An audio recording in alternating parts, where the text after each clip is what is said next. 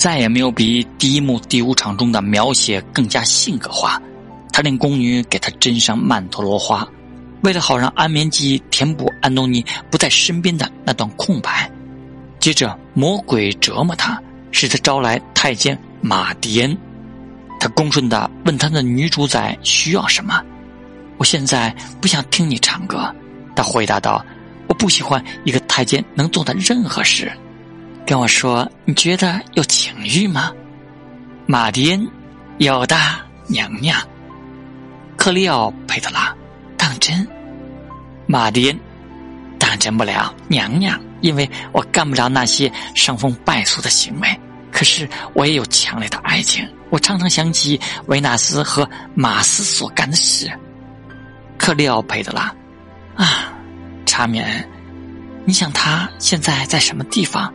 他是站着还是坐着？他在走吗？还是骑着马上？幸运的马儿啊，你能够把安东尼驮在你身上。楚莉亚，马儿，你知道谁骑着你吗？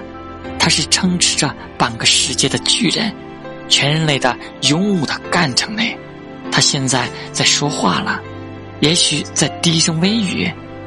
我那古老的尼罗潘的花蛇呢？因为他是这样称呼我的。